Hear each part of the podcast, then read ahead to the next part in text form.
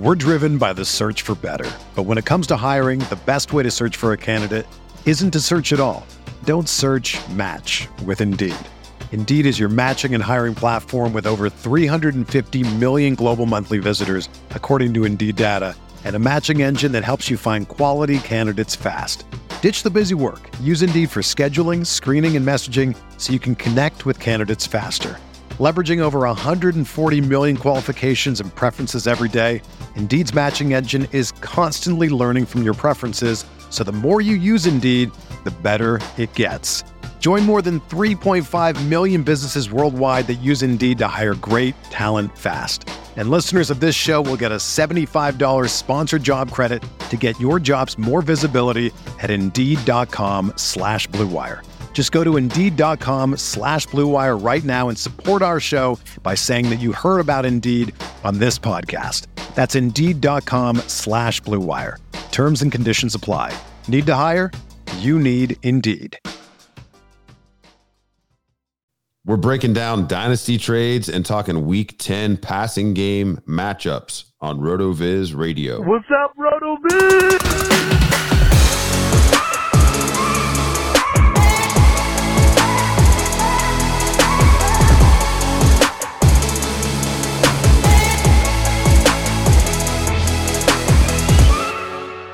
Welcome into the RotoViz Fantasy Football Podcast. It's Curtis Patrick. It's Dave Caban. It's Thursday night when we're recording. We're watching the Panthers and their Madden created team horribly put together uniforms, which we were not consulted on and are very salty about, by the way. And uh, hey, we're going to talk some uh, dynasty trades at the top of the show tonight. And as always, break down week 10's passing game matchups from our passing game uh, matchup rater tool. Uh, Dave, how you doing, man? Before I tell you about this great trade I made today. I'm doing good, thanks. Yeah, we were uh, a little bit disappointed. I liked the idea of the matte black helmet, but we both felt like the Panthers logo was washed out and there was just too much black for it to pop. Uh, that you know they would have been better off maybe incorporating some white or going with a different uh, something different either for the jersey or the pants. So we are very upset that we did not get to have a say in this. It looks exactly like a fake team that I would have created Yep. in college in like 2004 or something. Like ex- exactly before I did the the you know the the fantasy draft where you could put the all time players on your team and all. It, I mean, literally looks exactly like that. So um, maybe 20 years ago I would have liked it, but uh, not not the case now. Dave, in one of our uh, RotoViz Triflex dynasty leagues over on at FFPC, myffpc.com. I made a big trade today, man. I'm in I'm in second place in this league. It isn't it is one where we're going head to head. You know, we've got some dynasty teams that we share. This is one this is one where we're uh we're going head to head. I actually won the league last year in its first year, and now uh, we are in year two. I'm in second place, have a chance to compete for another title. And my inbox, I get a little, you know, ding earlier today. Somebody wants to buy Breece Hall, somebody that's tanking, comes after Breece Hall, my second round pick next year, my fourth round pick next year. And he offers Austin Ekeler and Dalvin Cook. Uh, so, so man, you know, I've added some serious firepower.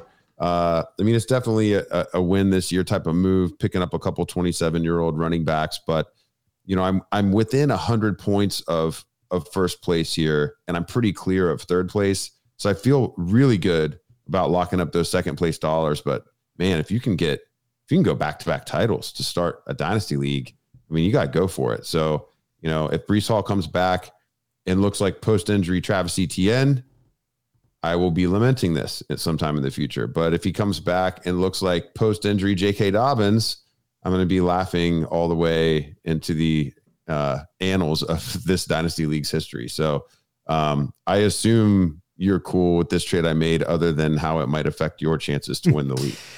Yeah, no, I thought that this actually is to me is a trade that made sense on both sides. And I would say even if it does turn out that Breece Hall really does come back uh, very strong, like you said, like an Etienne type of performance, if this does propel you to winning this year, I think it's probably worth it then, uh, because even if you do have Hall in the long term, you know, there's no guarantee that you're going to be positioned again like you are right now. So you kind of got to operate sometimes. You got to pick a path like we've talked about before. You picked one. I think it's probably going to work out. And then for the other team, I think that this makes sense. Uh, you know, cash out on those players by finding a team that has an immediate need for them and start building for your future uh, with a player like Breece Hall, who, yes, though he's injured and now kind of muddies the waters on him, I do think that he's one of those few players that could turn into a very substantial difference maker. And maybe you're getting a little bit of a discount on him now, so I don't I don't mind it. So I thought this was actually a decent trade for both sides. For you though, I really like it. Yeah, um, some other competitors in this league not so happy about this trade, yep. which we got to hear all about in email uh, it is what it is, man. I mean, you find offers in your box that appeal to you, you, you know, you accept them. Um, now, I will say on the other side, you know, thinking about this from the other manager's perspective, it this this is the type of trade like you know if you're in the bottom three in your league, especially in best ball, where you know you you have less control over the points. Like one a, a cool element of best ball dynasty is it is a little bit harder to tank. Like yeah. you know you know you're getting credit for your best possible lineup every week. And you know if if you're you know struggling when you have players like Dalvin Cook and Austin Ekeler and you're still in the bottom I mean vacating the points from players like that it is going to drive you towards that 101 um, and so you know that that's got to be the strategy here for this team. He's probably putting himself into potentially you know an, another rebuild year next year. But hey, if you're going to be playing in a super flex league in a year where you've got a couple really premier quarterbacks coming out, and if he doesn't end up getting into those top two slots, you know there's going to be some pretty juicy running backs next spring that we'll talk all about in the rookie guide, I'm sure. Um, so yeah, it's hey, any day that I make a dynasty trade is a great day, and so today was a great day. Um, that's enough about my fake teams. Well, Dave, I actually. I actually, oh. I'm going to quickly share here. I got offered yeah. a pretty good one that came through my inbox the other day. Oh. Uh, in not in this league, but same configuration. Um, you know, best ball, Rotoviz, Triflex, Dynasty League. In that league, I have Jameis Winston, who clearly, you know, is just sitting there not being used. I don't even remember. Ex- I think it was I got offered two third rounders for Jameis. Um, really did not feel like I needed him and don't see him factoring in for me long term. So I actually just accepted it and uh, oh felt, sweet felt man. pretty decent about it. So you know, two thirds for Jameis. Two thirds. Yeah, yeah, that's good, man. I yeah. mean, I mean, and you're not you're not done with those two thirds. I mean, if you spend them, you know, chances are you probably won't get a player that will ever ascend to the levels of production that Jameis Winston achieved in his career. But uh, thirds are awesome. Yeah. Um, they're just high enough that if you if you throw them into other deals, um, it could be enough to get you know it's it's you know it's a little bit of uh, I don't know it's a little bit of you know zest in the in the storefront window. I mean it's a it's a chance to get a, a deal accepted. Uh, for me, th- that is kind of like the sticker that's the sticker price that I look for if, if, somebody's trying to to show me they're giving me some value. Like adding that fourth, yep. and I don't even know why. It's not like super objective. After you get out of the top half of the first round, it's all basically a crapshoot anyway. Um, but I like the way those thirds look um, when when I'm counting on my assets. So that's a cool trade, man. Um, yep. Low key, it could end up being pretty valuable for you depending on what moves you spin off of it. Yeah, for sure. And I think that's kind of really the idea behind it. Uh, you know, I have a couple needs elsewhere, and I think these will definitely help me as I try to maneuver to fill those needs. But Curtis, I think that it's time that we start talking some passing game matchups. And I right, have well, for us. Oh, oh yeah, you, you, you, can you can do the intro here. I know you've been excited to talk about this this couple players here. I have for us a player at wide receiver who comes in this week with a very high rating, uh, and that is Jerry Jeudy of the Denver Broncos, who will be facing Tennessee this week. Now, Denver, uh, a number of the players on their offense scoring well this week. Tennessee's secondary has been allowing pretty a pretty high amount of fantasy points But Jeudy comes in here, Curtis, with a matchup rating of 85. That's one of the highest that we've had yeah, at man. wide receiver for a number of weeks. And, you know, when I see these numbers come in, I start getting pretty darn excited. If we look at the matchup and try to make sense of why this is so favorable for Jerry Jeudy, uh, the first thing we'll do is hone in on the fact that he has lined up on 80% of passing plays in the slot. This means that he's going to see coverage from a couple of players. Uh, and one thing I want to note here is I will, before I write my article, uh, go back and take a quick look at injuries in the secondary. It's possible I mentioned here a player that might not end up going, at which point, when writing the article, I would adjust my analysis a little bit. But where I'm going with this is a lot of the players that cover the slot uh, for Tennessee have been fairly susceptible on direct targets when covering that position. Now, they don't have one player in particular that has really been giving up a ton of points, but across the receivers and I, across those players in the secondary, and I think he's probably going to see uh, coverage from a variety of players, they have been pretty forgiving. And then on top of that, if you look at the thresholds like we do each week, you'll see that Tennessee is allowing two wide receivers per game to go over 10 plus points. As a result, we see Jeudy and Courtland Sutton scoring high. Uh, top 48 wide receivers coming in with an average of 16.4 against this defense. And actually, one player per game against uh, against Tennessee is getting to 15 plus points. Uh, 7.7 getting beyond 20. So there's just a lot to like here for Jerry Jeudy. That 85 is a very high rating. Now, Courtland Sutton spends about 50% of time in the slot, putting him out wide around 49 uh, to 50% of the time. Occasionally, he might get into that tight end spot, uh, which means he's probably going to be facing off more so against guys like Terrance Mitchell, who's allowing eight points per game on direct targets. Also, Caleb Farley, who's allowing 12.6 per games on direct targets. So a lot of opportunity for these Denver wide receivers. It's it's cool to highlight Jeudy. Uh, I mean, Denver's coming off the bye, and you know he he hasn't really had any breakout games. I mean, he hasn't had any wide receiver one games yet uh, this year, but he does have four wide receiver two uh, performances, and, and each of those four uh, weeks he had greater than 15 PPR.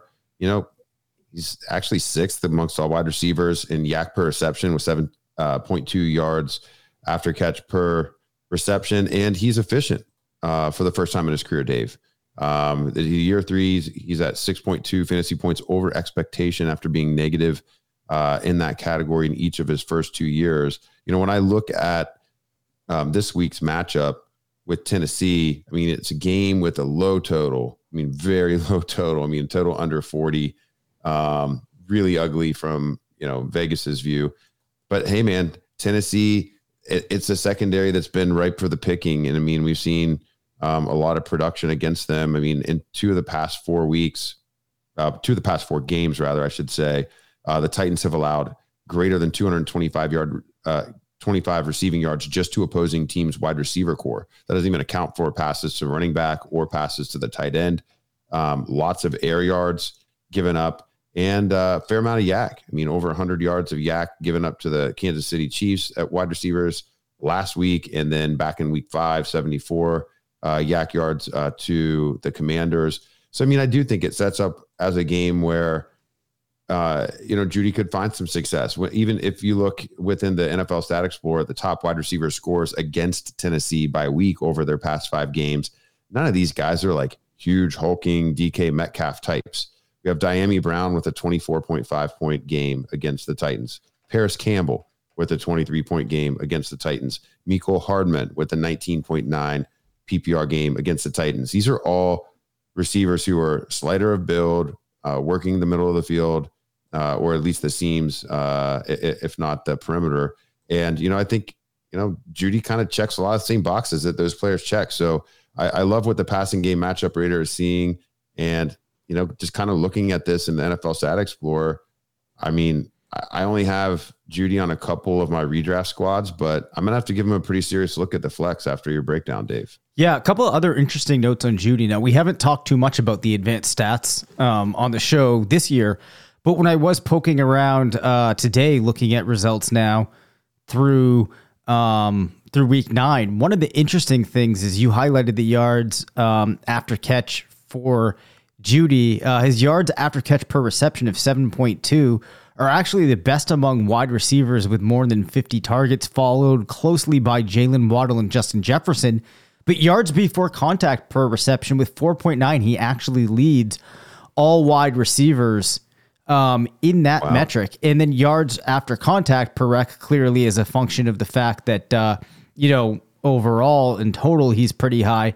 Scores in the top 10 in that metric as well. So when you start poking around with some of those advanced stats this year, for Jerry Jeudy, there's certainly uh, you know a lot of encouraging takeaways that you can find. The final note that I'll give too is his um uh, among players that kind of play the way that he does, his 39% uh, first down percentage is actually pretty pretty strong as well. So some some good notes there, some things that we like to see for Jeudy and this looks like a very good spot for him this week.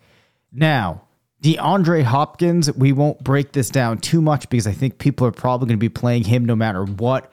Draws a 68 against the Rams. So that's definitely something to be encouraged by. But I think more importantly, we need to talk here about Darnell Mooney. And we highlighted Mooney as a player that scored pretty well in the weekly yep. GLSP this week. It's nice to see him getting a favorable matchup rating as well. Now, this shouldn't come as a surprise. The Bears are playing the Lions. We have talked a lot about players facing the Lions. Pretty much any of the thresholds that we have that we look at, they have been very favorable for opposing players in. Yeah. Uh, they're allowing 1.7 wide receivers per game to go over 15 plus. So just very encouraging from that standpoint. And if we drill down a little bit, we'll see that Mooney's in the slot 72% of the time. That means that he's going to get coverage from a number of players here that are very favorable. You got Juju Hughes of the Lions allowing 10.2 points per game on direct targets. He uh, covers the slot 84% of the time as their safety that helps out there. But even if you look at their corners that cover the slot, um, you know, you have Mike Hughes at almost eight points per game on direct targets, Will Harris around eight points per game on direct targets. And then naturally, you're going to have a number of other uh, players in that secondary there ceding a lot of points per game on direct targets. So a lot of opportunity for Darnell Mooney as that Bears offense continues to improve. Now, Chase Claypool, if we roll forward his numbers from how he was being used in Pittsburgh, um, has fairly similar usage to what Mooney has had in Chicago. So he draws a pretty high rating as well.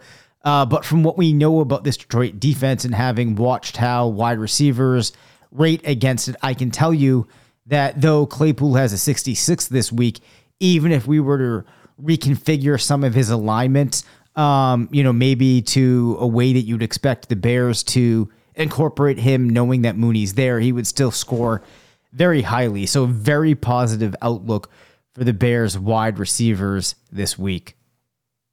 Yeah, I think they're going to have a, a. I don't have anything else to add for this week's game, but I think they're going to probably come up uh, looking pretty good next week too, Dave, in their matchup against the Atlanta Falcons. So good, good pair of weeks here to stream your Bears wide receivers. Yeah, definitely. Then we have the Buffalo Bills facing off against the Minnesota Vikings. You have Gabe Davis, Isaiah McKenzie, uh, Stefon Diggs, all in the 50s, but Davis and McKenzie both come in, or I should say, Davis comes in at 59, McKenzie at 58. If we drill into this a little bit more, what we're going to see is that you have Davis lined up out wide, uh, you know, 39% of the time on the left, 32% of the time on the right, is in the slot only 26% of the time. Now, that will get him some coverage um, from a couple of players on Minnesota that have been, been fairly stout. Uh, but overall, he should get coverage from a variety of players. And Minnesota in our thresholds has been pretty forgiving as well. Uh, so good outlook for him. And then Isaiah McKenzie's in the slot 71% of the time. That means that he's probably going to get some coverage. Um, you know, as I'm looking at this and kind of taking this in now, Curtis, there is not, um, you know, too many players ceding a great deal of points. You have Harrison Smith um, at eight points per game. Uh, he's covering the slot 95% of the time. So I think this more so goes back to the fact that just across all coverages, they are ceding points, and it's not so much that there's one weakness there. Uh, mm. But we'd expect this to be a pretty good game for the Bills wide receivers, as I think we would most weeks. Yeah, it doesn't bother me too much if Josh Allen doesn't play either. I mean, Case Keenum has done a, a nice job of propping up some nice wide receiver performances throughout his career. So um, I think we can we can trust the talent of the receiver and not worry too much about the quarterback. Yes. We're driven by the search for better. But when it comes to hiring, the best way to search for a candidate isn't to search at all. Don't search match with Indeed. Indeed is your matching and hiring platform with over 350 million global monthly visitors, according to Indeed data, and a matching engine that helps you find quality candidates fast. Ditch the busy work. Use Indeed for scheduling, screening, and messaging so you can connect with candidates faster. Leveraging over 140 million qualifications and preferences every day, Indeed's matching engine is constantly learning from your preferences, so the more you use Indeed, the better it gets. Join more than 3.5 million businesses worldwide that use Indeed to hire great talent fast. And listeners of this show will get a $75 sponsored job credit to get your jobs more visibility at Indeed.com slash BlueWire. Just go to Indeed.com slash BlueWire right now and support our show by saying that you heard about Indeed on this podcast. That's Indeed.com slash BlueWire. Terms and conditions apply. Need to hire? You need Indeed. Whether you're a world class athlete or a podcaster like me, we all understand the importance of mental and physical well being and proper recovery for top notch performance. That's why I'm excited that Unifyd Healing is sponsoring podcasts on the Blue Wire Network. Unifyd Healing is a new and super innovative global network of wellness centers powered by Energy Enhancement System, or EE System. If you haven't heard of the EE System yet, then you'll want to listen up. This technology promotes wellness, deep relaxation, purification, and rejuvenation. Wherever you are across the globe, access to a center is easy and affordable. Interested in experiencing the EE System technology for yourself? Go to unifydhealing.com/bluewire to learn more and find a center near you. That's unified, U-N-I-F-Y-D, healing.com slash bluewire. No material or testimonials on the Unifyd Healing website are intended to be viewed as medical advice or a substitute for professional medical advice, diagnosis, or treatment. Always seek the advice of your physician or other qualified healthcare provider with any questions you may have regarding a medical condition or treatment and before undertaking a new healthcare regimen, including EE system. So, those are some of the players that uh, score nicely this week. We won't dig too far in, but just a couple of other names to share. Donovan Peoples Jones rates nicely against the Dolphins. Um, Tre'Quan Smith for New Orleans against the Steelers grades out pretty nicely with a rating of 65. Beyond that, though, many players just kind of sandwiched in with an average rating, but there are some players very low this week that I think we should call out. We got to start with Michael Gallup. Now, Dallas is playing Green Bay. Green Bay has been a very challenging defense for opposing wide receivers to face. Um, basically, at every threshold that we look at, they're one of the four hardest teams um, allowing less than one player per game to even get to 10 plus points. And if we look at the way that Dallas has been using Gallup, he actually gets spread out a fair amount between the left and the right side of the field is in the slot only 21% of the time. He's probably going to see coverage from Eric Stokes, allowing just 4.8 points per game on direct targets. Wouldn't be surprised if you get uh, some Jaire Alexander in there, who's been a little bit more favorable at 6.3. Um, but still, uh, you know, just not a tremendous amount of opportunity. That also extends to Noah Brown and CeeDee Lamb, as there's just not many areas of the field against the Packers that these wide receivers could attack. And there's not many players that really struggle um, in coverage. So overall, you know, probably not the best situation. And I can see how there could be some teams that would be thinking about, uh, you know, do I need to start to turn this week with the bye weeks, with injuries to somebody like Gallup, um, you know, or another wide receiver, maybe Jalen Tolbert um, for the Cowboys. Uh, but it's going to be tough sledding for them. You know, CeeDee Lamb, you're going to keep in your in your lineup no matter what. He's actually probably going to see a fair amount of coverage from Keisean Nixon, who has been the most favorable um, player of the secondary for opposing wide receivers to face. He's actually allowing 9.1 points per game on direct targets, uh, but he probably will get some coverage mixed in against Gallup as well. Uh, you know, so definitely things to keep in mind with those Cowboys pass catchers. Yeah, just I was looking at our player usage uh, tool here as well, just to see if I could find anything else. I mean, you know, if you look at the target market share uh, trends in that tool, you know, Gallup um, did make his way over 20% uh, target share just for the second time this season um, in the last Cowboys game. You know, so that's that's nice. I mean, he actually did um, almost converge with with Lamb, who Lamb has actually leveled out under thirty percent after really dominating, yeah, in target market share uh, through the first um, balance of the season there. But um, you know, I agree. I mean, I think the reemergence of Dalton Schultz looking a little bit healthier and the uptick in his usage as well. Um, I mean, I, I, have Gallup in a lot of spots actually, and I, I, do hope that he can kind of rehabilitate his career here. But you know, it's not a spot where I'm considering using him this week. Sure.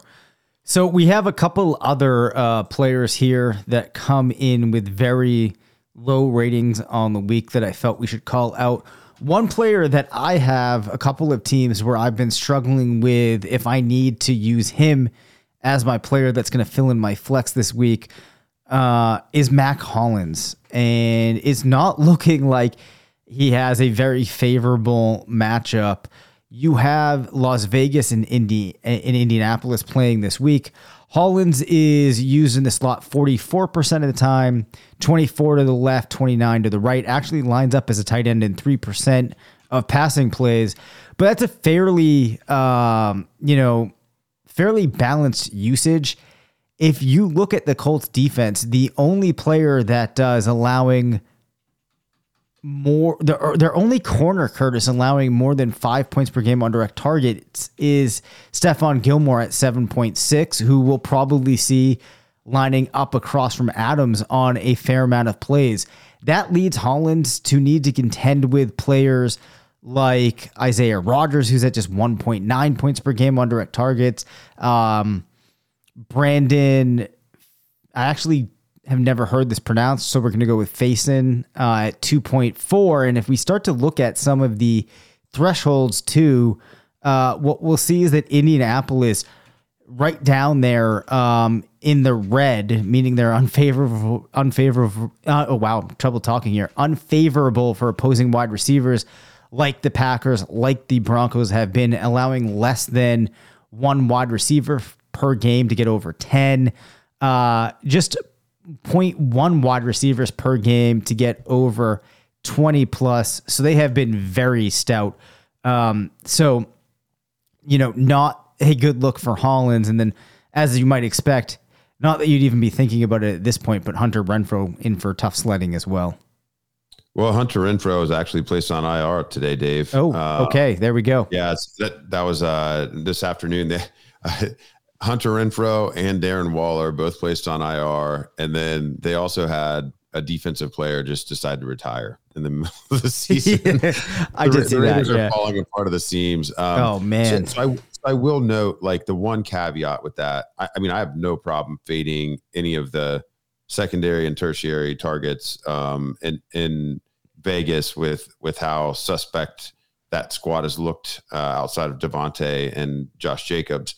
But I will note, you know, the two games that Hunter Renfrow did not play um, earlier this season, uh, weeks three and four. Those those are games where you know, I mean, really most of the production came in one game. But Mack Hollins blew up in week three against Tennessee. That was a game that Hunter Renfrow did not play. Um, I don't know en- enough on the spot about know, his usage in that particular game, but I think you know that that would be a caveat. And you know, I think the in week four he did come back and and you know only post six point three PPR the following week, but you know, game splits app. Of course, it's a lot more fun to say that Mack Hollins averages 18 points per game without Hunter Renfrow, but that's the value of the NFL Stat Explorer kind of laying that out in bar graph style and, and kind of honing in on the games that that Renfrow is actually not playing. Yeah, certainly. So another team that's kind of interesting here is if you look at the Cardinals wide receivers. Uh, I mentioned it was a very good game, very good matchup for Hopkins. For Greg Dortch and Rondale Moore, though, they actually both score down in the 30s, where you have Hopkins at a 68. So big delta there. Um, mm. Some of that comes from the fact that uh, you're going to see Moore and Dortch in the slot, you know, a lot more than you're going to see Hopkins. And then Hopkins, actually, it's kind of interesting, is lined up um, as the left wide receiver on 57% of plays. So that's giving him a fairly concentrated uh, number of targets against the more susceptible um, members of the secondary for the Rams. So if you heard that note about Hopkins, you can't apply it to Dortch.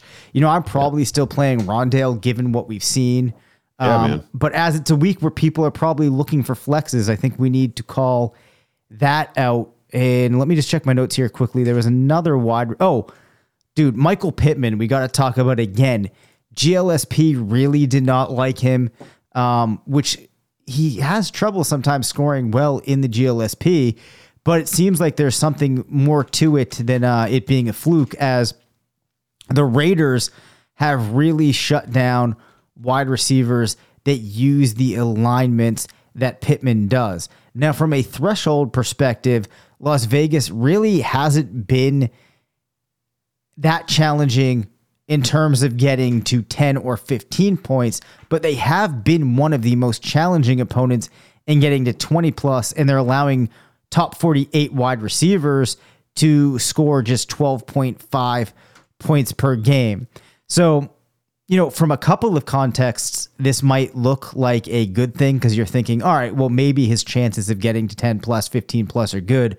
But what I will tell you is that overall, um, that could be a possibility, but you're probably not going to see this be a week where Pittman really puts himself back on the map uh, with the type of performance you might have been hoping for. And it's probably going to be hard for him to approximate his seasonal average in this matchup with the Raiders. I mean, I, I did whisper in the ear of the GLSP that Sam Ehlinger is starting again too. So yeah, you know, I think regard, you know, I think you know that would have been uh, re- regardless what any of our apps or tools said. Um, we, you know, you've got to qualify it with the fact that you know we, we we've got a guy playing quarterback here that probably shouldn't be playing quarterback. So. Um, you know, if Matt Ryan were were in the mix here, I, I think also you could, you know, take take uh, you know take those analytics a little bit more at face value. But who knows what we're going to get with Ehlinger and a brand new coach Jeff Saturday. Uh, gonna yes, be I forgot to. Yeah, like it, the I, I forgot to even mention that out there. Like those are just like compounding factors here that would really have yeah. me staying away from this. Oh um, oh you might be though. I mean, on some teams this week, it might be hard not to play Pittman, but yeah, it's kind of like a you know I can see that. You're gonna have to you're gonna have to hope that um, a couple of things break his way. As far as wide receivers go, those are most of the names I wanted to dig into. Wan'Dale Robinson um, in the Giants matchup with the Texans does not score very well. Um, Devonta Smith, who the GLSP really liked, comes in pretty low. I think I'd be feeling pretty darn good about him um, anyway players that from a DFS perspective, you might be less inclined to sink your um, available budget into this week might be DK Metcalf or Justin Jefferson. Um, but you know, I mean, Justin Jefferson, even against the Bills defense, I'm probably not going to fade that too much. And uh, you know, if that gives you a little bit of a price reduction, maybe you go ahead and take it. Uh, but let's turn our attention now to tight ends. And Curtis, it's pretty exciting because we get to talk about Greg Dulcich again this week against the favorable tight end secondary, which has been favorable to both ends and wide receivers. We see Dulcich coming in with a matchup rating of 70. That is the top rating for the week, 10 points ahead of David Njoku. I'm going to ask you here: Do we know the prognosis on Joku on Njoku this week? You know, the thought was that he might have a shot to play, but he didn't take any live reps at practice today. So I would say he's trending towards not playing. Uh, and we may have to, I mean, he continues to pop up it, across multiple tools as yeah. a, a, guy we want to get into those lineups. But I, I'm, I'm wondering if it, for his first week back is going to be with Deshaun Watson at the helm. Yeah, that could certainly happen. Um, so if we don't see Njoku and we want to try to capitalize on some of the favor that he's drawing from the tools, what do we do? Do we turn to Harrison Bryant? Is this maybe going to open things up more for Kareem Hunt or receiver? Is there really, really nothing we can do to try to capitalize on this? Uh, I, in the context of the Browns offense, it's pretty difficult. I mean, no, nobody's really stepped in and and uh, and taken those looks, even though they would obviously um, um, a, a look to Harrison Bryant is going to end up, you know, having a different amount of production right. and excitement than a look to David and Njoku, but um, you know, really the Browns offense is is Chubb and Cooper every week, and uh, Donovan Peoples Jones or Kareem Hunt seemingly in alternating weeks. You know, the, the, one thing that I would say in this matchup with the Dolphins, you know, I think we got into this a little bit earlier this week. If this game, you know, goes over the total and, and the Browns actually uh, get get forced away from, you know, pound grounding and pounding with Nick Chubb, then then I could see, uh, you know, I could see the team being forced into a lot of checkdowns, you know, to to Harrison Bryant.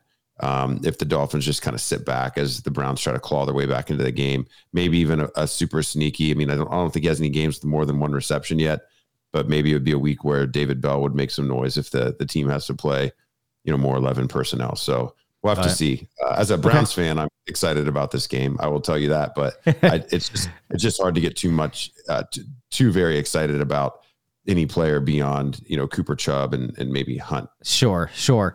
All right, another name that uh, I want to highlight here is Mo Alie-Cox. Now we talked about mm. the wide receivers for Indy, particularly Pittman, having an unfavorable matchup against the Raiders.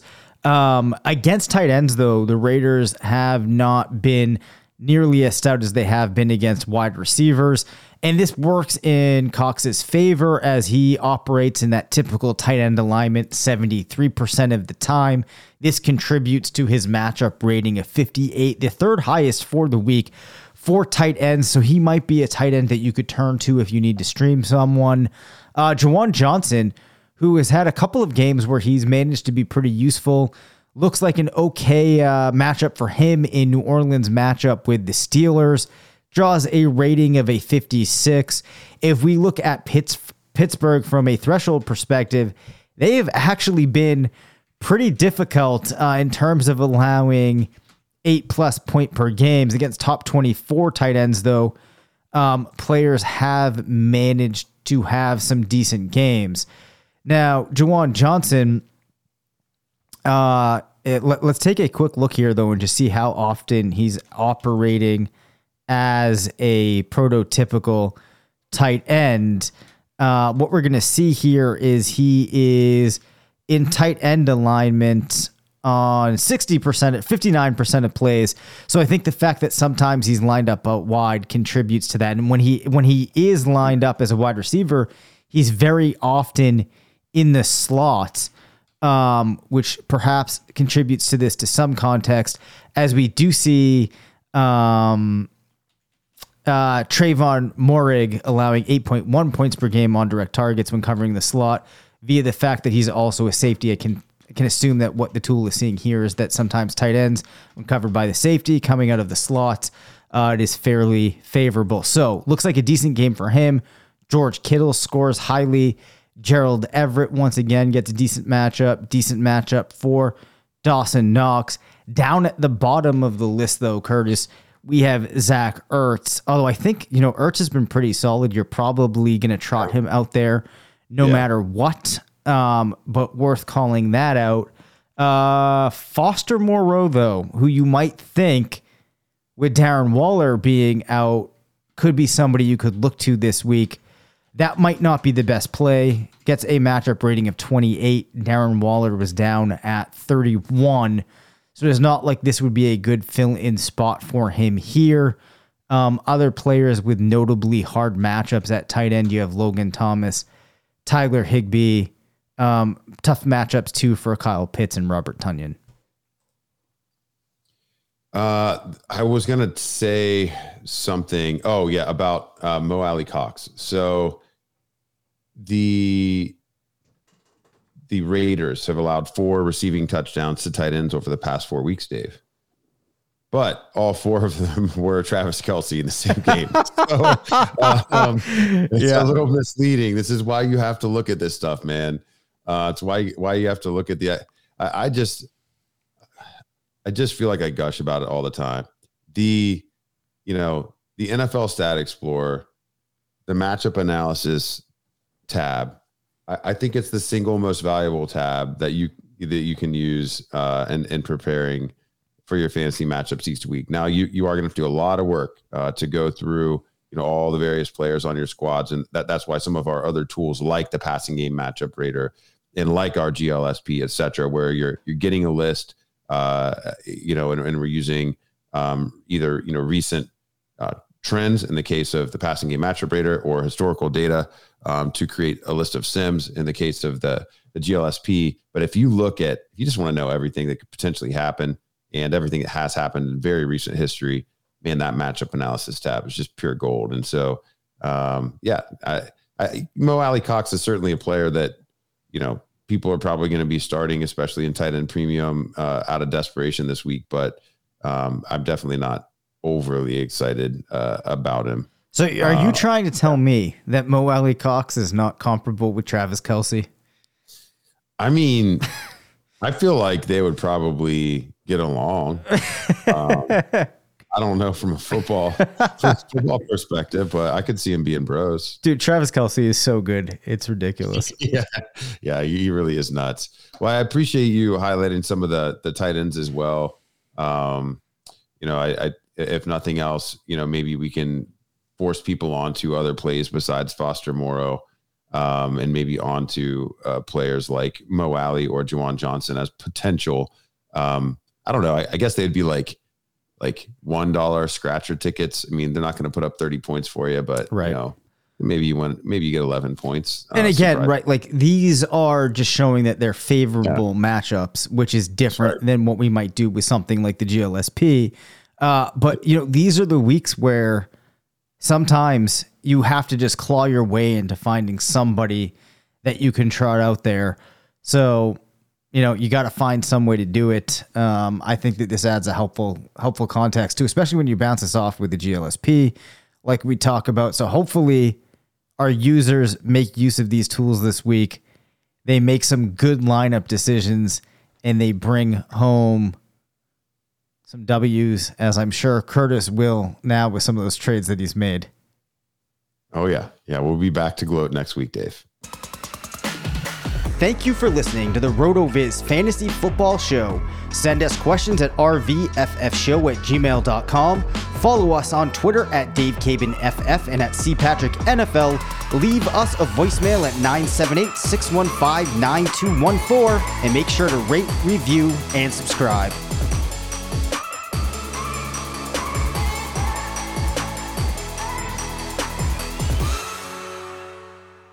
Everyone is talking about magnesium. It's all you hear about. But why? What do we know about magnesium? Well, magnesium is the number one mineral that 75% of Americans are deficient in. If you are a woman over 35, magnesium will help you rediscover balance, energy, and vitality. Magnesium supports more than 300 enzymatic reactions in your body, including those involved in hormonal balance. From functional medicine doctors to mental well being and female hormone experts, we all know that magnesium is the one mineral to improve all aspects of well being and health. But which one? Magnesium Breakthrough from Bioptimizers, the trusted choice recommended by leading experts with seven best absorbed forms of magnesium to ensure your body receives the support it needs for overall well being. Go to bioptimizers.com slash balance today and use code BALANCE10 for 10% off. Support your journey to wellness at B-I-O-P-T-I-M-I-Z-E-R-S dot com forward slash balance. Magnesium Breakthrough from Bioptimizers, your foundation to optimal health and vitality.